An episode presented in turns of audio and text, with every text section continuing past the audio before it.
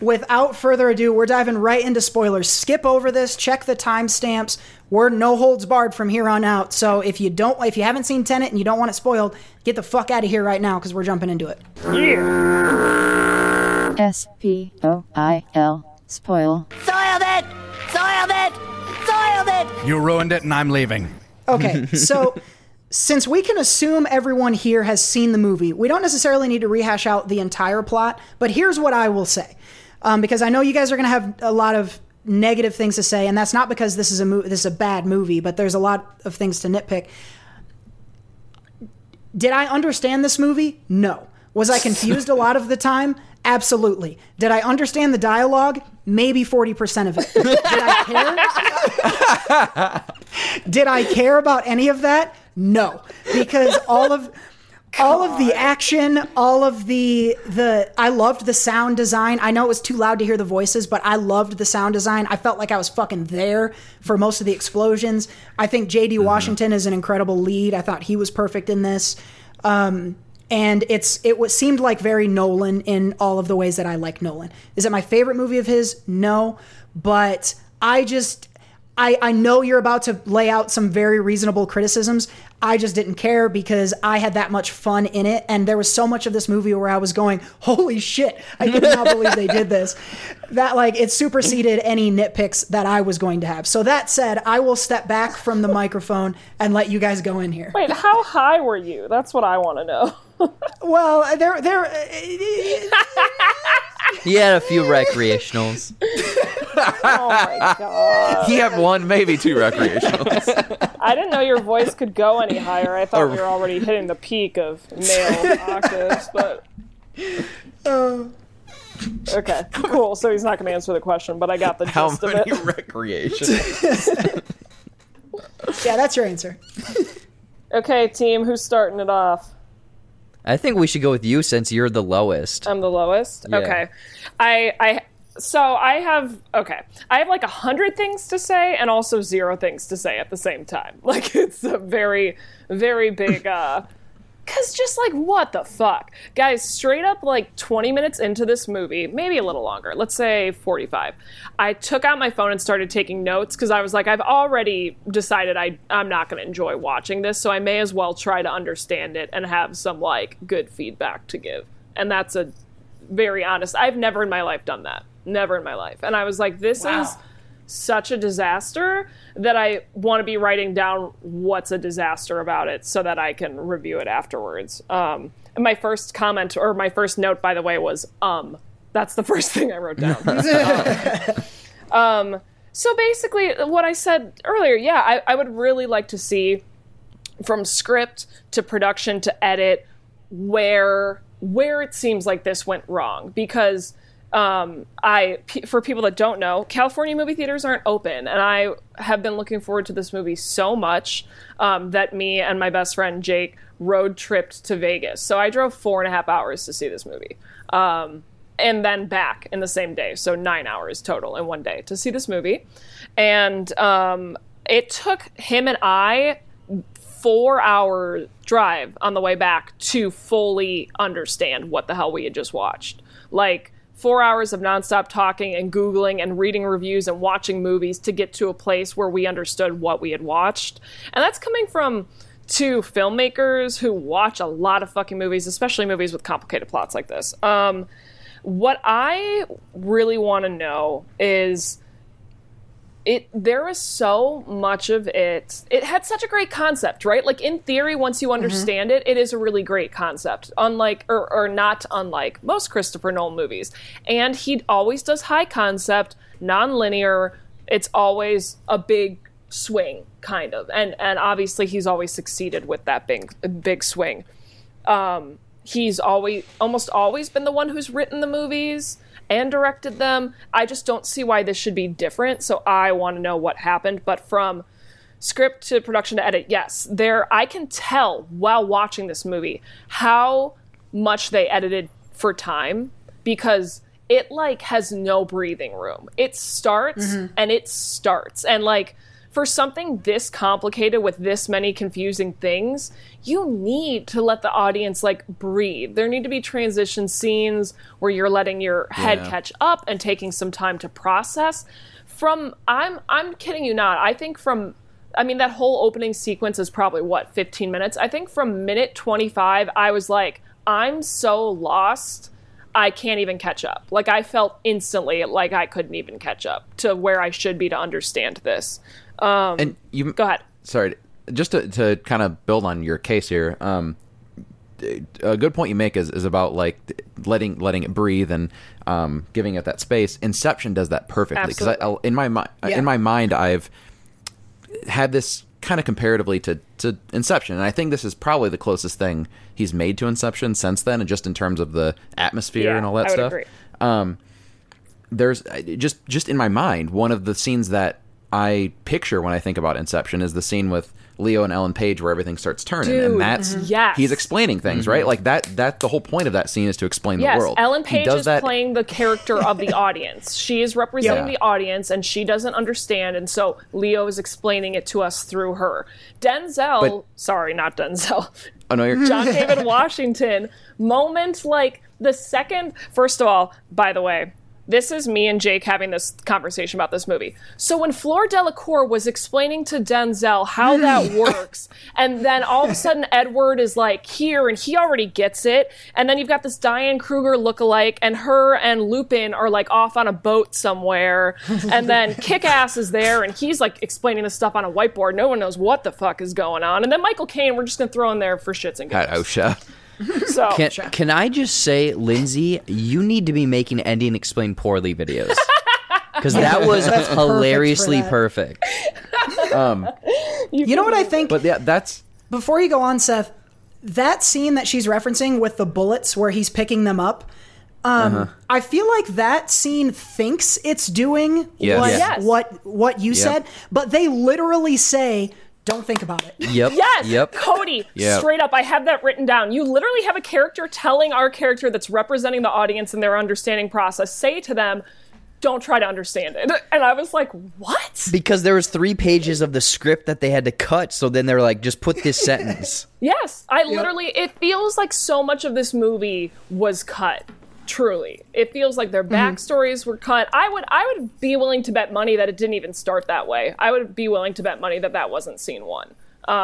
Nolan never releases the script, so we won't know, but... I bet it was scene one because, again, to compare to Inception, Inception opens with the big, intense first, I have no idea what's going on, but it's loud scene. Yeah. And so I wouldn't be surprised if the ending was his intention. But I think here, I think this may be where we all disperse from the same, because I think we can agree that opening scene is fucking crazy cool. Oh, it's bonkers. When they try to explain or not explain what's going on, and she says, don't think about it, I go, oh, yeah, okay. And I didn't. And you guys all wanted more and didn't get it. So I think that might be part of what's the difference between each of us. Oh, 100%. Yeah. When she was like, don't worry about it, I was like, oh, no, I'm worrying about it right now. Yeah, very much worried about it. That's the thing is, like, I think, Lindsay, I'm kind of there with you where not necessarily as down on it as you are, but the mechanics of this world seem a little flawed because... Yeah, what are the rules, bro? Okay, so there is radiation from the future that is combined to objects that go back in time. But how do people in the present time have those objects if they keep going back in time? Or am I crazy here? No, that's another good point. I mean, yes, the explanation of the whole thing, not only was it not explained in the movie, but the rules don't make perfect sense. There seems to be things that are conflicting, and even when I watched YouTube breakdowns that helped me understand, it was still like, but I think you're forgetting a few key points here. Well, the funny thing is, like, I mean, Seth, we can get over to you after this, but like, I fully understood what the hell was going on. Sure, some things I had to make up in my mind that maybe they don't work that way and whatnot, but there were those key pieces, like the bullets, that scene, and then also the one where it's like, okay, I know you can be in two different time periods at a time, but can there was essentially three of John David Washington, so like how many of you can there be, and when does one of them disappear? Like, right. when does the other one morph back into you? Like, does it never happen? Like, are you forever running around with multiple people, and it's like, oh, if you accidentally run into them at like a crosswalk, you're dead? Yeah, I think that's yeah. Because they do like, say, Jared, there's a scene where they straight say, don't run into your past self. Yep. And then we don't even see that play out. Like, we don't even see a third party character, like, do that and see what the repercussions are. I think it'd be cool if someone did explode. That would have been cool. There are so many setups and builds that don't pay off. And there are payoffs that aren't set up. And it's just a raging clusterfuck. I'm sorry. That's okay. I will grant you that criticism, Lindsay, is that's a Chekhov's gun that they don't fire. And that sucks, because I would love to have seen that. Sorry, Seth, go ahead. I was just going to say, I think like through discussing all this, I 100% agree with a lot of what you're saying, Lindsay. And I think I kind of had this thought, but I never really was able to put it together all until now, was the Tenet was missing that, like that type of scene where they explain things done in a cool way. Like Inception, he did that. He had all the exposition, but he did it in a cool, entertaining, engaging way. And that wasn't really done here. It wasn't, I was never fully engaged in terms of the story. And my problem with the story meets what I thought was really awesome with the action and some of the way things were shot and the sound, in terms of not the mixing and the dialogue, but the explosions and the machinery and all that stuff. I think that where that meets in the middle is me having a good time with the movie and enjoying it, but also I do think, like you said, it's a sloppy movie in terms of the writing and the story, and even to some extent some of the world building. So I think that I meet in the middle, and it's a positive. Like, overall, I had a good time, and I'll probably watch it again, maybe even try to understand it more. But there's definitely some serious flaws with it as well. Absolutely. Did you guys... I didn't, but I never do, so I'm not a good barometer of this. How early in the movie did you peg that he was important already in the future? And you know, the reveal is that he founded the organization of Tenet, which when it happened, I was like, oh, duh, of course a movie would do that. But I never saw it coming. Did you guys? Did you see that coming? I think not necessarily that, but I knew that he had something about him, because Robert Pattinson's character kept protecting him, or keeping him more safe than an average person, I guess. In my mind, that's my point of view of seeing it. So I was like, okay, this guy, there's something that this guy needs to get to a certain point in this movie to do something. Mm-hmm. That's funny you say him, because I also was never really suspicious of Robert Pattinson until they told us about him. So again, you know, maybe it was the recreationals, but that went way over my head. But yeah, all the twists along the way and all of the, oh my God, that was them, that all worked for me. And so while I get that a lot of it was confusing and stuff, I was who they hoped was going to see this movie, because I was able to go, I don't need to understand it. Oh, cool. Look, he's that guy. Oh, and he's that guy. And Robert Pattinson. Oh, and he found, oh, cool. Like, that was me at the end of that movie. I will say, and I think I need to rewatch it to see if I'm 100% right. But so I mean, I think it's pretty clear that when that scene at the first time around where they're in the masks and stuff, and they're fighting in that room, and Robert Pattinson pulls off the mask of the guy and he runs away. I'm like, that's clearly there. I thought it was him.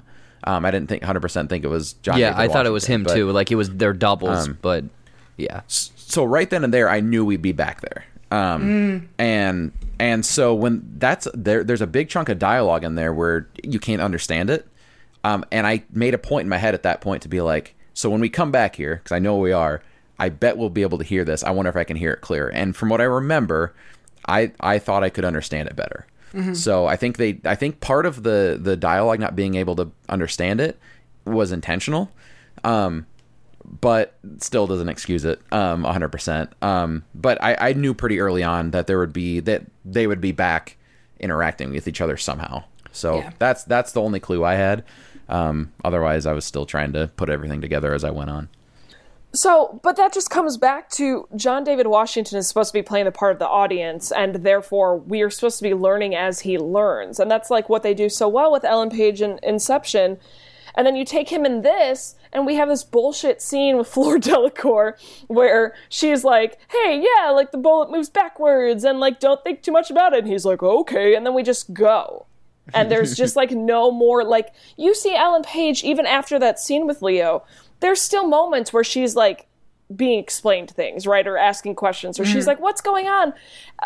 Like the audience would be. And that's a smart tool that a lot of filmmakers use when something's confusing, is they have someone play a part of the audience so that when you're explaining it to them, it doesn't seem so, like, I don't know, dumbed down, I guess you would say. And I just feel like the second that we left that room with the gun, which already I thought was a shit metaphor, had you actually set it up, I wanted us to see someone come backwards. I wanted, Jake and I talked about, like, I want to see the room that they go into. I want to see them step into it. I need some physical representation that, like, this is now happening. Like, this reversal process is now occurring. Had we had a good... explanation, I probably would have felt a lot different about it, but they do this quick little explanation that I didn't even get. John David Washington, JDW, is like, dope. And then from there on out, he just like is the mastermind and knows what's going on. No, never once do we see any sort of like learning curve after that. And so that was really hard for me because I felt like I just didn't have anything to hold on to. Mm-hmm. Yeah, there were a few moments... Oh, sorry. There were a few moments in the early on when they, like you said, they kind of gloss over it, of kind of how the time stuff works and the tenant stuff works and all that.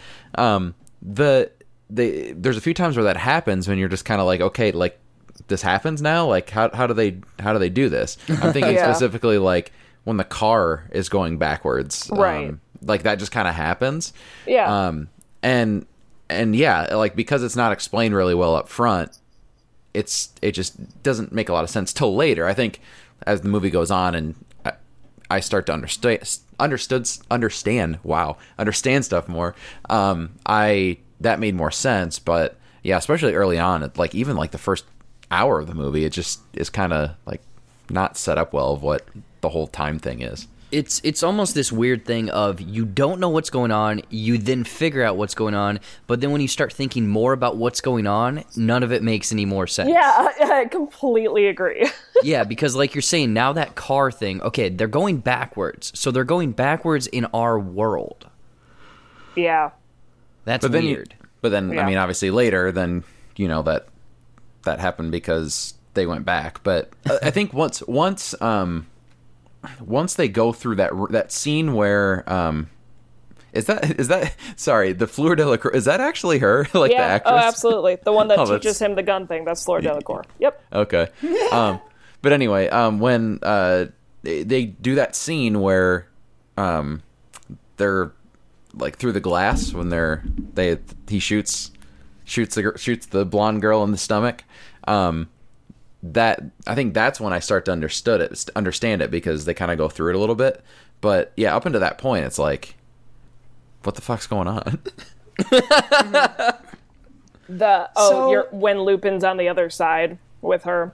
Yeah. Sorry, I will stop using that is truly the way Jake and I got through this conversation, is by using all the nicknames. I don't know his name, but the husband, the mastermind, if you will, the guy that originally found the... Sator, correct. Sator, yeah.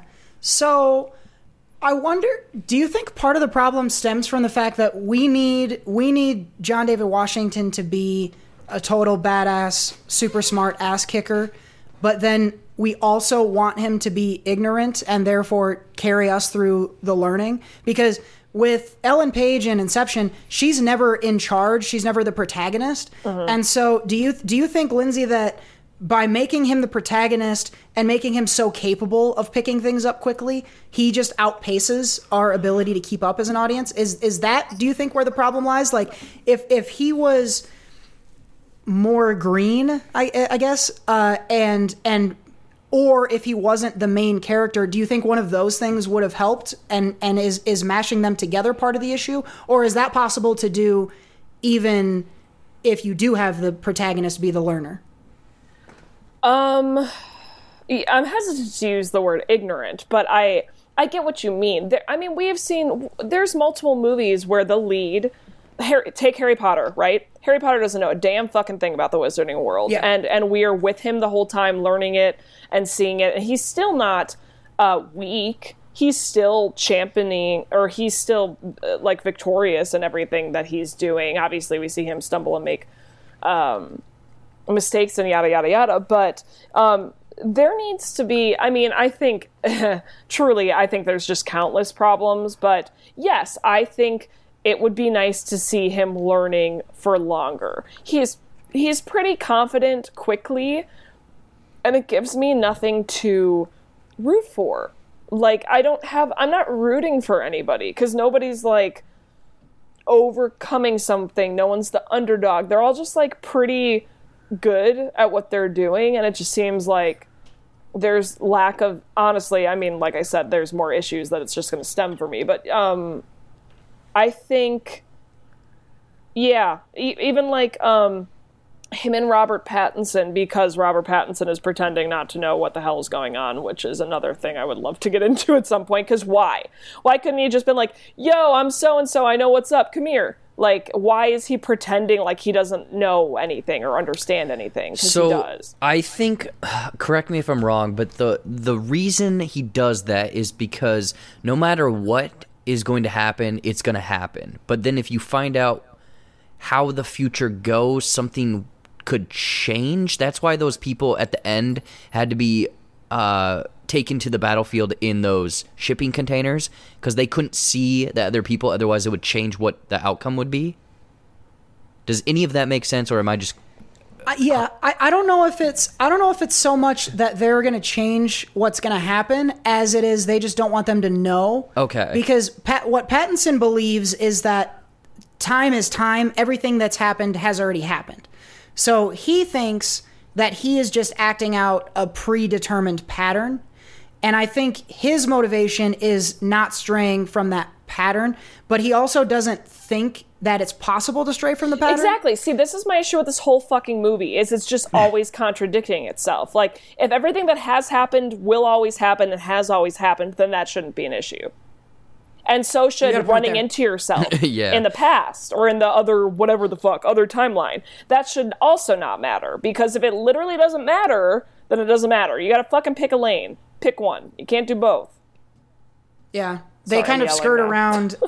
Well, this was, feel free to yell. This was part of the problem that we had way back when we were talking about Avengers Endgame. I was just having the same thought. Mm. Yep. And the idea of, is it multiple timelines? Does changing the past change the future? And what Tenet has decided is that time travel doesn't mean you pop up in the other place. You've got to actually work backwards through time to get to where you're going. Right, because it's not time travel. Exactly. And so I think that's awesome and creative and cool. But that is the problem that it brings up, because time travel is always going to end up with the question of, is free will a thing? Can I change the past and then change the future? And Pattinson would tell you no in the movie. I don't know. It could also be the case that he was ordered by John David Washington in the future to not tell him when he went back until the time is right, or, until this happens, then you can tell me. Mm-hmm. It may have been an order. I don't know, but you're right. It does seem contradictory that he won't say why he's there if everything is already set in stone. Mm-hmm. That one I'll give you, that he seems to be talking out of both sides of his mouth there. Yeah. I love that piece right there, though, that you need to actually walk your ass backwards through time. Mm-hmm. I think is really interesting and cool. I guess, can someone help me with... why there's ever more than one of someone? See, that's where I was confused too, because so John David Washington goes back and you find out he fights himself, but there's three of him at one point. Yeah, and there's a lot of Robert Pattinsons. So, why does someone... I may have answered the question myself. When you walk into that circle-y chamber thing, the turnstile... does it create another copy of you and the guy that walked in now is going backwards, and there's a copy of you still going forward. That wasn't made clear to me, but it seemed like every time the bad guy would make a loop, there would be another one of him.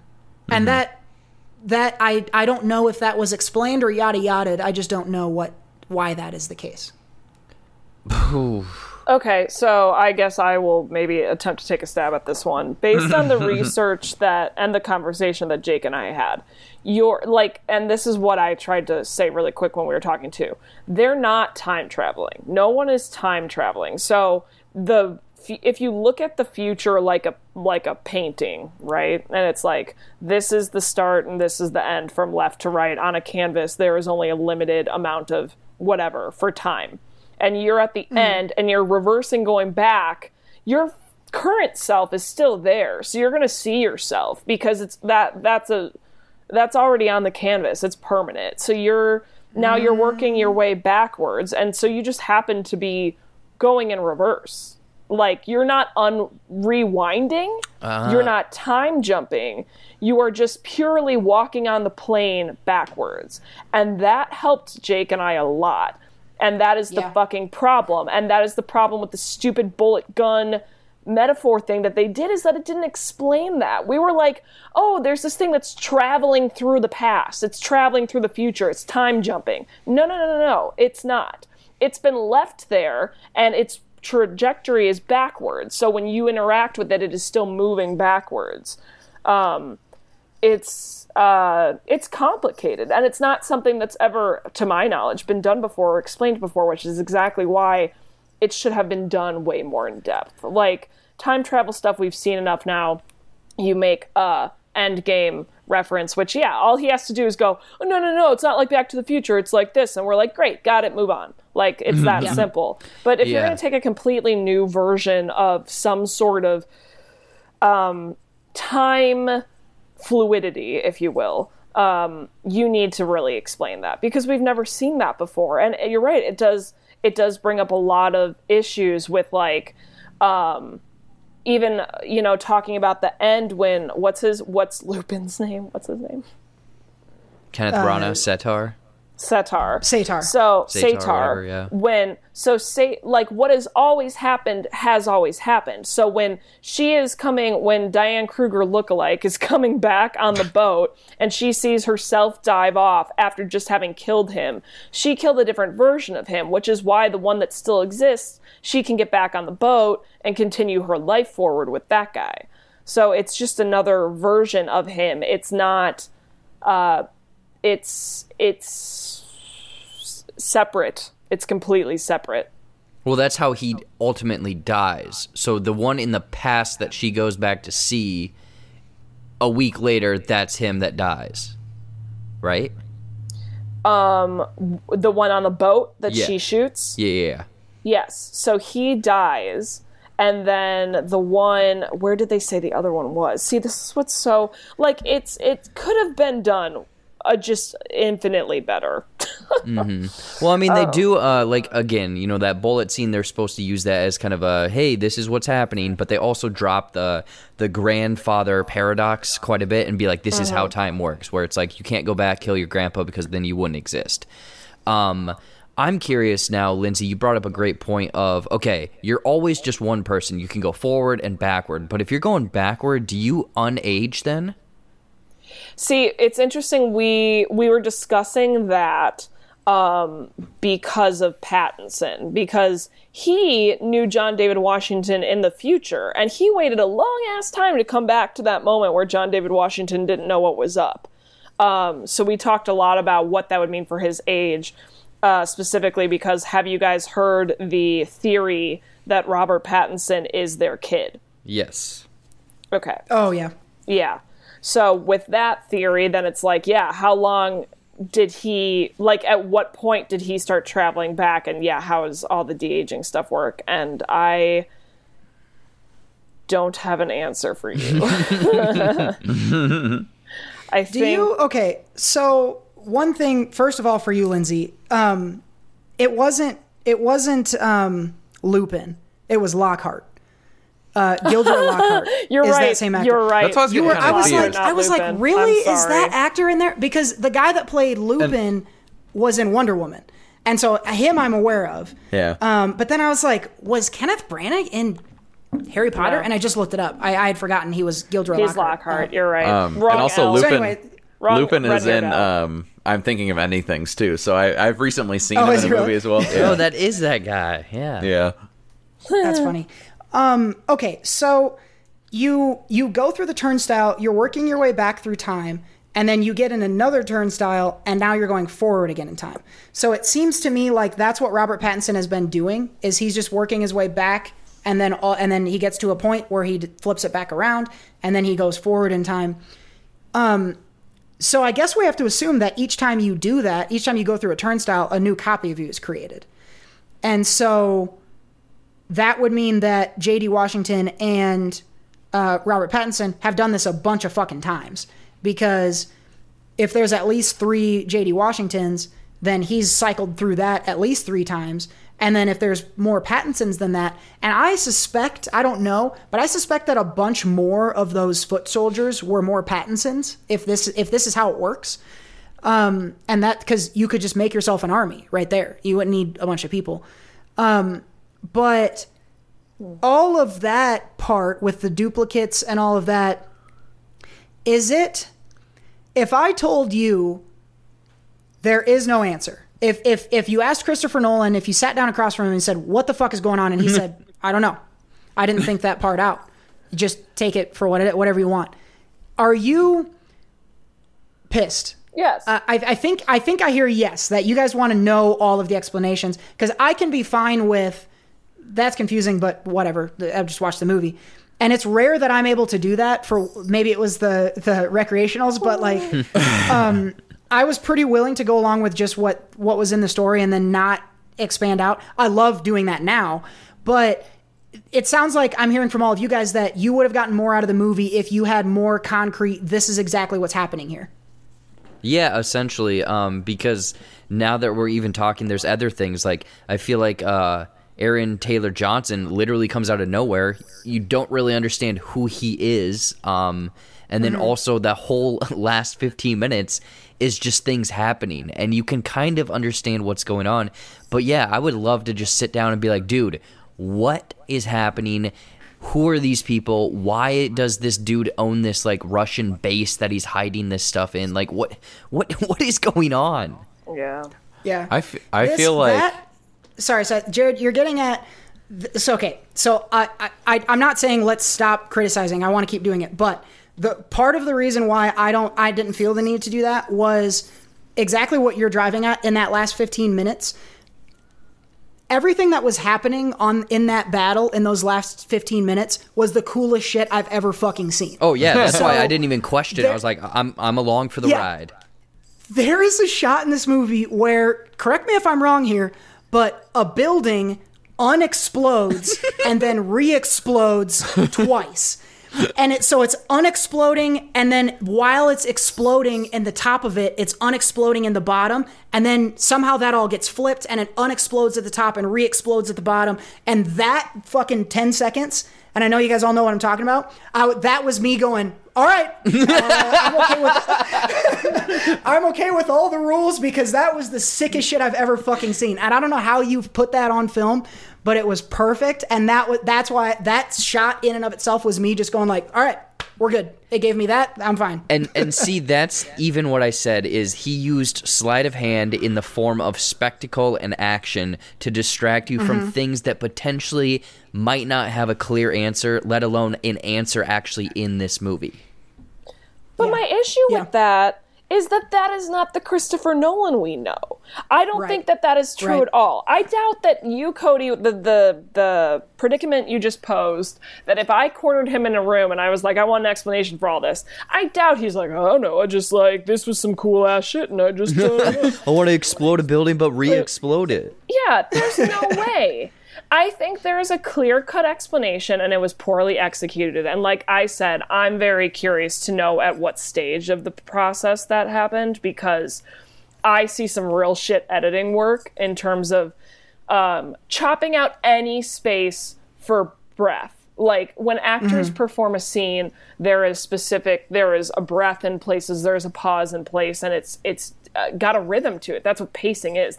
That's for me, something I'm very, very sensitive to in films, and something I really enjoy looking at. And it seems like somebody was like, this movie is long and super fucking confusing, we better chop it down. Because there are times literally in like early scenes, I can remember, I'm pretty sure specifically in the Michael Caine scene and then the walk, yeah, which, oh my God. And then the walk and talk with, maybe Pattinson at the beginning, where we straight up skip action, which is not the way you edit a film. And to try to explain that to people that maybe aren't as filmmaker savvy, like when John David Washington is sitting in a chair, then if he gets up out of that chair, we need to see that action. Like, we don't need to watch the whole thing. We don't need to watch him stand up and walk over, but we need to at least see him start to stand up so that when we cut back to him and now he's standing closer to the other character he's having a conversation with, specifically the Michael Caine scene, we need to see that happen, because otherwise your brain as a human goes, well, that's not the way people move. Like, I don't understand. He just like teleported. We need to see the action, and you cut on action always. As an editor, and I know very little about editing, but I'm trying to learn more because it's a big part of directing, you always cut on the action. Otherwise, it's like, how did they get there? And they did that so much that it's just horrible filmmaking, quite frankly. Like, I don't know what else to say except for that some editor was like, this is really long. It's already 2.5 hours long, and it's confusing as fuck. We got to trim it down. Can you remember that now? I think what you've done right there, Lindsay, is you've put a pin on why do I never feel like I'm aware of anything in this. Like, there's the confusing time shit, fine. But also, like, who am I talking to? Why am I talking to them? How did we get to here? How long has it been? All of those things, I think, is exactly what you're driving at. And I think it's causing a lot of just like disorientation. Yes, and it's hard to pinpoint if you're not that familiar with editing. But I think that's a lot of what's driving it. And it begs the question, let's assume for a second that Nolan shot everything and had it the way he wanted it, and in the edit, the magic was lost. If I said there's a 3 hour and 45 minute Tenet director's cut where everything is explained and all the editing things are fixed, are you interested in seeing that movie? Absolutely. If it's that fucking long. I would see a 5 hour director's cut. If it's Nolan actually like his true vision. And also, by the way, we don't know that this wasn't Nolan in editing. We don't know that. Right. This could have also been him. Who knows? He's getting old. Maybe he's losing his marbles. But yes, absolutely. Because I truly feel as a filmmaker that we are missing stuff. And that is part of the confusion. There are even, I mean, there are scenes heavy, Seth knows, he watches Marvelous Miss Maisel. I wrote down in my notes as I was watching it, this feels like a fucking Amy Sherman-Palladino thing for the amount of like, with quantum physics and crazy time travel stuff that's never been explained before. You can't do it like that. You've lost me. I'm like still trying to process the last thing he said, and you guys are 6 lines ahead. And I'm so fucking lost because they cut out every breath that was in there. And then not only they cut out the breath, but then we like finish some crazy, I think I'm trying to remember them specifically because honestly, my memory of the whole thing is awful because I had nothing to hold on to. But we cut straight from like a heavy back and forth Michael Caine dialogue. Now he's walking and talking with Priya, and like they're like da da da da da da da da da, and I'm like, I still didn't even grasp the last scene, and we're like we're in it. We don't get like, that is what long wide shots of somebody walking down like a road and like looking at things are for. It's so that your brain has a second to process, retune back in, and ready to accept new information. You can't make a fucking film like this. It's just. Sorry. I'm just so... I'm frustrated by it because I do see the potential in it. And that's why I really do want to know if this was shit from script form, if this was shit when they were shooting it, or if this is in the edit. But there's definitely some shit in the edit. I can tell you that for sure. Mm-hmm. What about you guys? Are you signing up for another hour of this if it fills in your blanks? Probably, because I do like to know what the hell's going on. Again, this is a goofy, weird movie because I think I was definitely on Lindsay's level the first time I saw it. And again, I haven't seen it a second time. But sitting with it and trying to talk it out in my mind, I got a little bit higher on the film, but I still am just, the more I talk about it now, I'm like, I don't know what's going on. There's one concept, and I don't know if you guys are aware of it, and we haven't really even talked about it, is do you know the whole Sator Square situation? No. I know it because I watched your ending explained poorly. Yeah. Jared Buckendahl. Yeah. So, Lindsay, I think, Seth, do you know about this? You told me about it. Yeah, so Lindsay, in this whole like ancient thing is it's a Sator Square, and at the core of this, or essentially, it's five different words that come together to form a five-sided or a four-sided palindrome or whatever, where Tenet is in the middle, but the first word is I think it's opera. Sator. Oh, no, Sator. Yeah, the first word is Sator, who is the main or the main bad guy. Then the second word is Arapos, which is opera backwards or whatever. That is the name of the guy that sold the fake painting, I believe. Tenet, okay. Obviously, the title, and then also the end, 10 minutes backwards, 10 minutes forwards, 10, Tenet. Opera, the opera house, and then Rhodos is the name of the Freeport company that they have to steal the painting from. So there's this concept of this ancient puzzle that they found, I guess the earliest dating back to Pompeii or whatever. Somehow Nolan factored all of this into the movie and strategically placed these items or these people in certain places. And I'm trying to, like, I explained it all, but I think that there's a deeper meaning to this. Like, is this him trying to say that you can watch this movie from almost any angle and you're going to get the same concept? Or is it where it's just tying back to time, where it's like, no matter what you do, it's going to end up the same? Oh, boy. Man. I wonder if you could watch it backwards. That'd be really I don't know. I mean, that's the thing. Is get the DVD and watch it in reverse?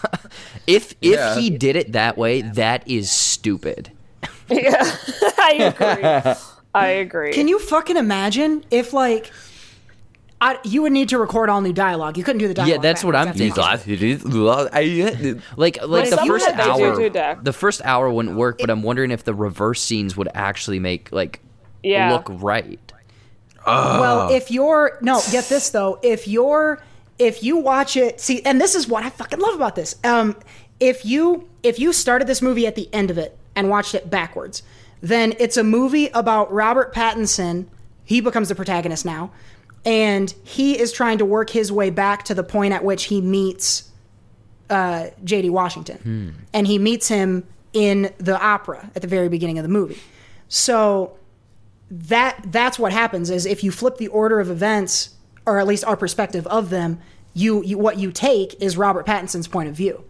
And then you walk your way all the way back until you have to switch it. So it's almost like him and J.D. Washington are the turnstiles at the beginning and the end of the movie. And then everything that happens in between is either going forward, which is Washington's perspective, at least for most of it, or Pattinson's. Yeah. So I think that would be really fucking cool. It's wishful thinking to say this, but if there was an alternate dialogue track and you could watch the movie backwards, I think it would make some sense. I bet you he went to some effort to try to make that happen. And that's because the other thing I would bet anything that when he goes into the turnstile in the middle of the movie to save her, that is either very close to or exactly at the midpoint of the runtime. That was one thing that in the movies I was like, oh, they're reversing time, we must be halfway through. And I would bet that's the case. That seems like the kind of shit Nolan definitely paid attention to. Yeah, and that's the thing is, like, I don't know if all of this necessarily makes it a better movie in my eyes, but I'm very curious. I like to figure stuff out. I like when things are hidden and then people break them down and it changes kind of your perspective on things. Because another thing I was reading is that same Sator Square or whatever, you can rearrange the letters and essentially it's like something that says like for God or our Father or something, but then also the sign of A and O, aka Alpha Omega, which goes to religion and Christianity and all of that. Oh my God. Which ties into the beginning where the dude is like, welcome to the afterlife. Ah. So I'm like, is the protagonist dead the whole time? Like, it is, honestly, the more and more I read, the more and more I'm like, I don't understand this movie. I'm going to say one thing and then I want to hear from Seth. What I've always said is, as a filmmaker, if you have to leave a movie and watch a breakdown or read a bunch of theories or read a thorough diagnosis of what you saw or what all the hidden metaphors and meanings are, I think you failed as a filmmaker. I truly believe that, and I'm all for the art of it, and I like hidden things. I remember seeing Nocturnal Animals and being disappointed and leaving and reading all the different like hidden little things that I had missed, or what was that water mermaid man movie that did so well? Shape of Water. Yes, thank you. Shape of Water. There's a lot of hidden stuff in that too, where they're like, oh, look. They're like, the print on this couch is equivalent to this star sign, which is showing us the metaphor that this is where they're headed. Like it's, and I was like, you know what? No. That is cool, and if you take some time to put some thought into that extra afterwards, fine, but at the end of the day, you're making a piece of entertainment for the common audience, and if they can't leave your movie with minimal questions, like I was talking to someone in between and we were talking about Inception, and he was like, you know, some people didn't like Inception and they were confused by Inception. I was like, but Inception has the right amount of confusion. Like, you leave that movie with a few questions, you talk it through with people, great. You should not ever leave a movie needing a full-on third party to break it down for you, and that's just my personal beliefs. Well, I don't think you're going to like I'm thinking of ending things. Seth, hit me with your Tenet thoughts. Well, I was just gonna say, I mean, I think everything's pretty much been said, but in terms of what I think will happen with this movie in the future, because I've thought since the beginning, I've thought of this, I had the thoughts of like, how is this going to be looked at in 10 years or 5 years? Because I think Inception, I mean, everyone loved it walking out, or at least enjoyed it walking out, and the longer it got from it and more people analyzed it and researched it, the more and more people loved it. Will that happen with Tenet here? Will people start to research more? And maybe, and here's the thought I was having, is that when it comes out on VOD or Blu-ray or whatever, I feel like there's going to be stuff people... I mean, this movie is going to be analyzed second by second, right? Frame by frame. Mm-hmm. But is there going to be something that someone finds while watching this and... it'll explain something. It'll explain everything. Maybe you see something in the background, or maybe there is something that's obvious that we just aren't seeing, or you know, whatever it might be. I feel like they're going to analyze this movie and find something in here that maybe not changes our minds on it, but like adds something, or changes the way we think about something with the movie. So that's what I'm interested to see is going forward, multiple viewings for people, more research, and all that stuff. And I know, Lindsay, that goes to your point of like, you shouldn't have to do that. I think it's cool and fun in this case. But I do agree there are levels of needing to understand something walking out of a movie. But anyway, going back to the Tenet thing, I can't wait to see in 3 to 5 years what people say after multiple viewings and stuff like that, because it could be completely different. Interstellar actually has that. A lot of people hated that movie when they saw it in the theater, like hated it, and have come around to it over time. So actually, I remember even more backlash on Interstellar than Tenet from the theaters. Well, it's a weird time. I don't know how many people have actually seen Tenet. Especially because, you know, a lot of filmmakers live in L.A. and we can't see it unless you drive to Vegas. So, yeah. But fair point. Can I pose a question to Seth, because he hasn't got to say a lot, and I have thoughts, and I would like to know his thoughts. I have two thoughts for you, Seth. I want to know what you thought of John David Washington as the lead. So we'll start there. And then I want to know what you thought about our only female, pretty much, and her arc, and also the casting and acting on that. I mean, I like John David Washington a lot in general.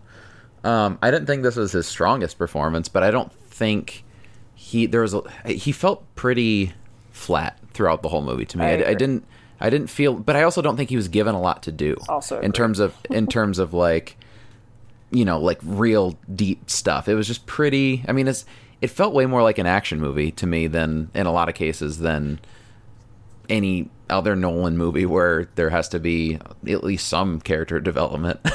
So I didn't feel like I didn't feel like a lot was going on. I mean, there was some character development for him in this, but it didn't really feel that deep. And then, I mean, kind of the same thing with the female lead. It didn't.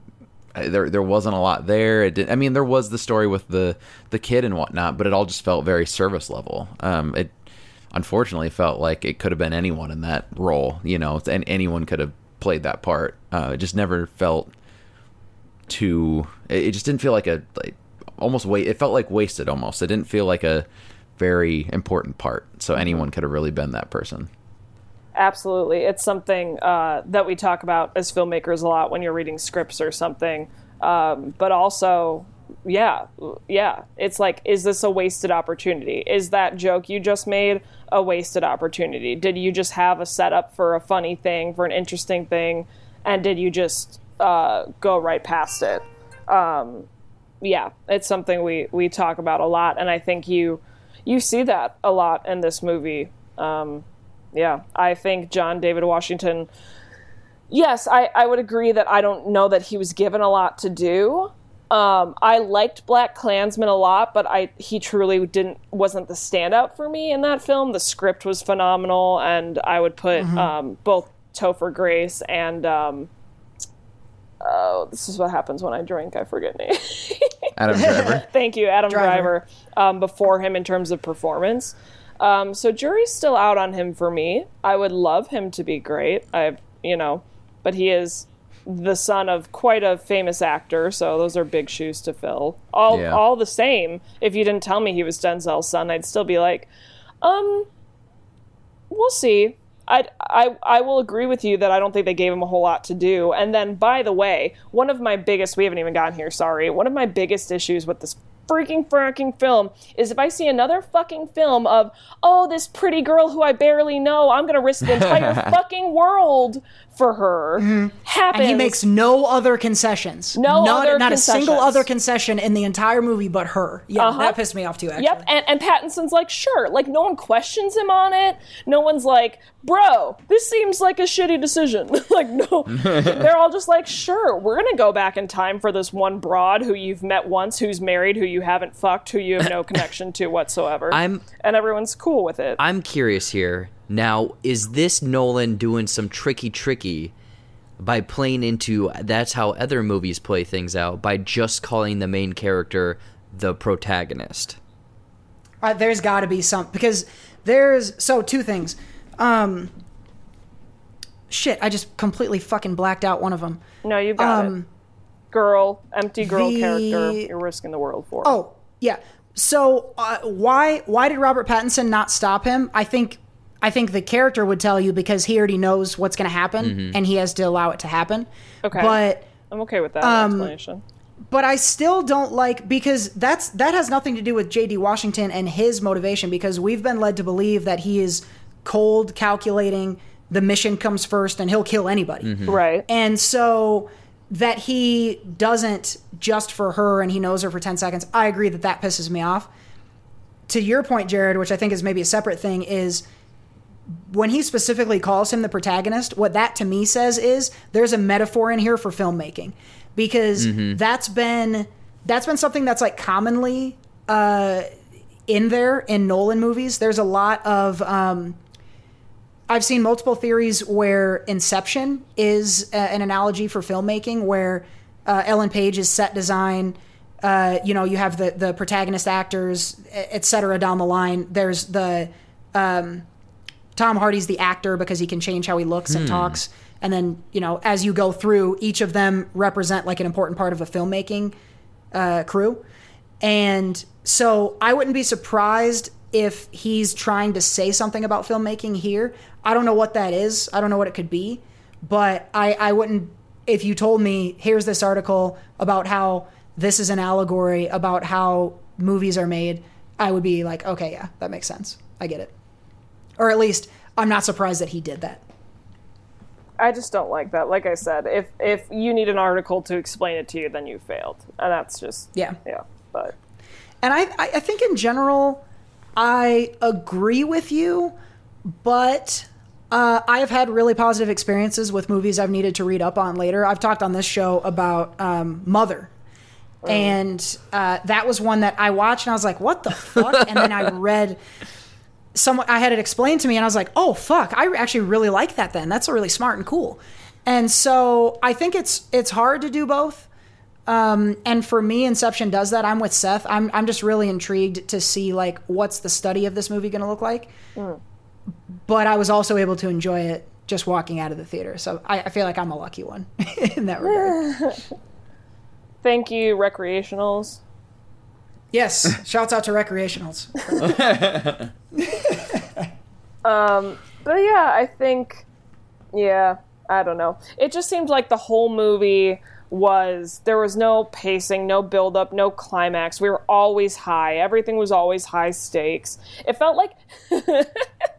It felt like, you know how there's a scene in a lot of action movies where, like, things will be going along. It's usually right before the climactic ending scene.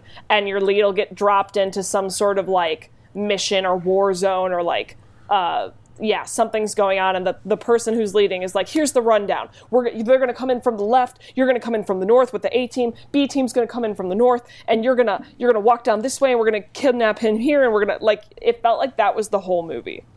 Like, the whole movie was like, I got dropped in to the climactic, quick end explanation of the chaos that's about to ensue. Gotcha. So like Cats, right? 1,000% Cats. How did you read my mind, Seffi? I think it's like, I guess the way I feel in this movie is the way that Tom Cruise feels the first time he goes through that day in Edge of Tomorrow. Where, like, they shove him into this fucking robot and they put him on this ship and some guy's like, here's what you're gonna do, but you can't hear him because the fucking helicopter is so loud, of course. And then they drop him in and shit starts exploding and you're like, and Tom Cruise is like, what the fuck is, I don't know where to go, why am I here? And as an audience member, I'm like, I don't know, Tom, but, like, there's some really cool shit going on around you, so maybe fire the gun. And the whole, all of Tenet is that scene of Edge of Tomorrow. Exactly. Which is also a time movie, so that's exactly. But that explains my exact point, which is Tom Cruise is confused and trying to figure it out, and we didn't get anybody to do that with us. And that whole movie's about figuring it out. But that left us feeling lost and in the dark, and that's a problem. Now I want to watch Edge of Tomorrow again. Mm-hmm. Yeah, I know. I really want to watch that again. If that's on Netflix, I'm gonna watch it tonight. Wow, it makes me sad, I guess, guys. I think what's good is we can point to the things we didn't like about this. And it's not necessarily that Nolan sucks or that the acting was terrible. It's just that there were certain elements that made it hard to understand and that made it harder to like for some. And for me, like, if I can pinpoint, here's what I didn't like, I'm happy. And so if all we've accomplished today is doing that, then I'm happy, even though I still liked it. I'm excited to see it again, though. Who knows? Maybe next time I go see it and I'm, like, trying to figure it out, it'll frustrate me and I'll get pissed and hate it. Ask me in a week if I still like it. Before we close out the spoiler section, any last thing you guys want to bring up? I guess I want to know really quick from you all, what did you think of the Robert Pattinson is the son theory, I guess? I think it makes sense because he does kind of have... I mean, at the end, it looks like John David Washington and the woman are going to have a relationship of sorts. Sex. Yeah, sure. They're going to have some recreationals and get reeled down. Do you think she's a power bottom? Potentially. I don't know. I feel like she could definitely, power that bottom. The thing is, though... The thing is... Robert Pattinson does seem to kind of take care of Elizabeth Debicki's character when she gets shot, which seems a little out of character, I guess. Interesting. That's what I got from it, is like when she got shot and they were going back in time, he was kind of like making sure she's okay, and the protagonist, or John David Washington, says like, no, like we'll get a nurse or whatever to take care of her. So it kind of makes sense, if that's the case that they're going for. I guess for me, I don't need him to be the son, but if he is, fine. You could also tell me that he just knows she's important to John David Washington. Like, she would go on to become his wife or something, and that's why he's protecting her. I'm fine with any of that. So that's my thing. I don't need it, but I'm fine with it if that's the case. What do you think, Seth? I like that theory. I don't know. I mean, like you said, I don't need it, but yeah, I think it's a cool theory. And again, I think that's something that we'll discover more over time as it gets analyzed and there's repeat viewings and whatnot. I think that may be something that becomes clearer after more rewatches and that type of thing. So yeah, it'll be fun to figure out. It's a cool theory. It definitely will. To people who don't know what we're talking about, you should YouTube it. Basically, they assume that Edward Robert Pattinson is the that was a genuine slip up. Robert Pattinson is her son. So obviously, post this movie, John David Washington and her become romantically involved, and he's kind of a father figure to Robert Pattinson. He grows up and he brings him into the organization and teaches him what's up, and within that he realizes once Robert Pattinson's old, he's like, oh, I know what you look like, I've seen you need to go back here. And because everything that has happened will happen and has always happened, he knows that he has to send Robert back, which is exactly why Robert knows what to do and where he needs to go and yada yada yada, which I like because it helps me as a filmmaker and viewer reason why Robert Pattinson knows everything. I think that's a good explanation for that. Once again, would love some little hints and explanation within the film to lead us there, but it is an interesting one. I love the theories. There's going to be a whole... You'll be able to major in college in Tenet in 10 years, I think, is going to be what happens. So as we welcome folks back from the spoiler, you probably realize you skipped a lot of time. We had a lot of stuff to talk about when it comes to Tenet, and frankly, I don't want to cut much of it, so you're probably really deep into a really long episode right now. But that's going to wrap up our Tenet talk, so no spoilers from here as we kind of wrap up here. But Tenet, you're going to have to see it for yourself. Tell us what you think. Hit us up on Facebook and on Twitter at SoCoShowPod. And let us know what you guys thought. Were you confused? Were you able to put it all together? Did it matter if you were confused? Where were you at on Tenet? We'd love to hear y'all's thoughts.